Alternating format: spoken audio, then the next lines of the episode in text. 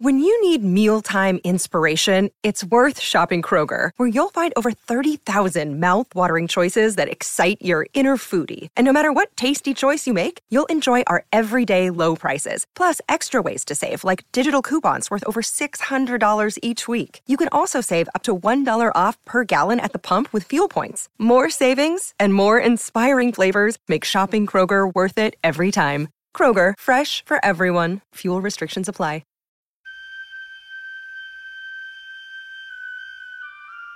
The poem says, Human voices wake us, and we drown.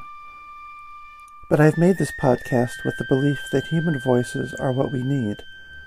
And so, whether from a year or 3,000 years ago, whether poetry or prose, whether fiction or diary or biography, here are the best things we have ever thought, written, or said. The Planet on the Table by Wallace Stevens.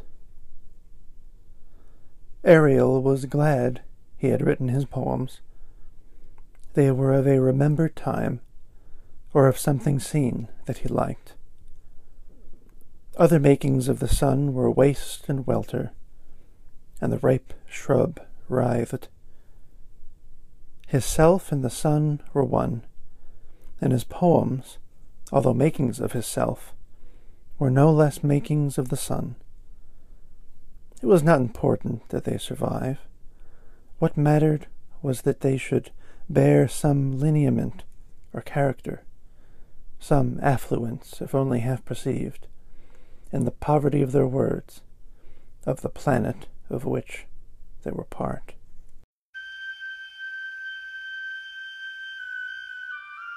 Any comments or suggestions for readings I should make in future episodes can be emailed to Human Voices Wake Us, the number one, at gmail.com.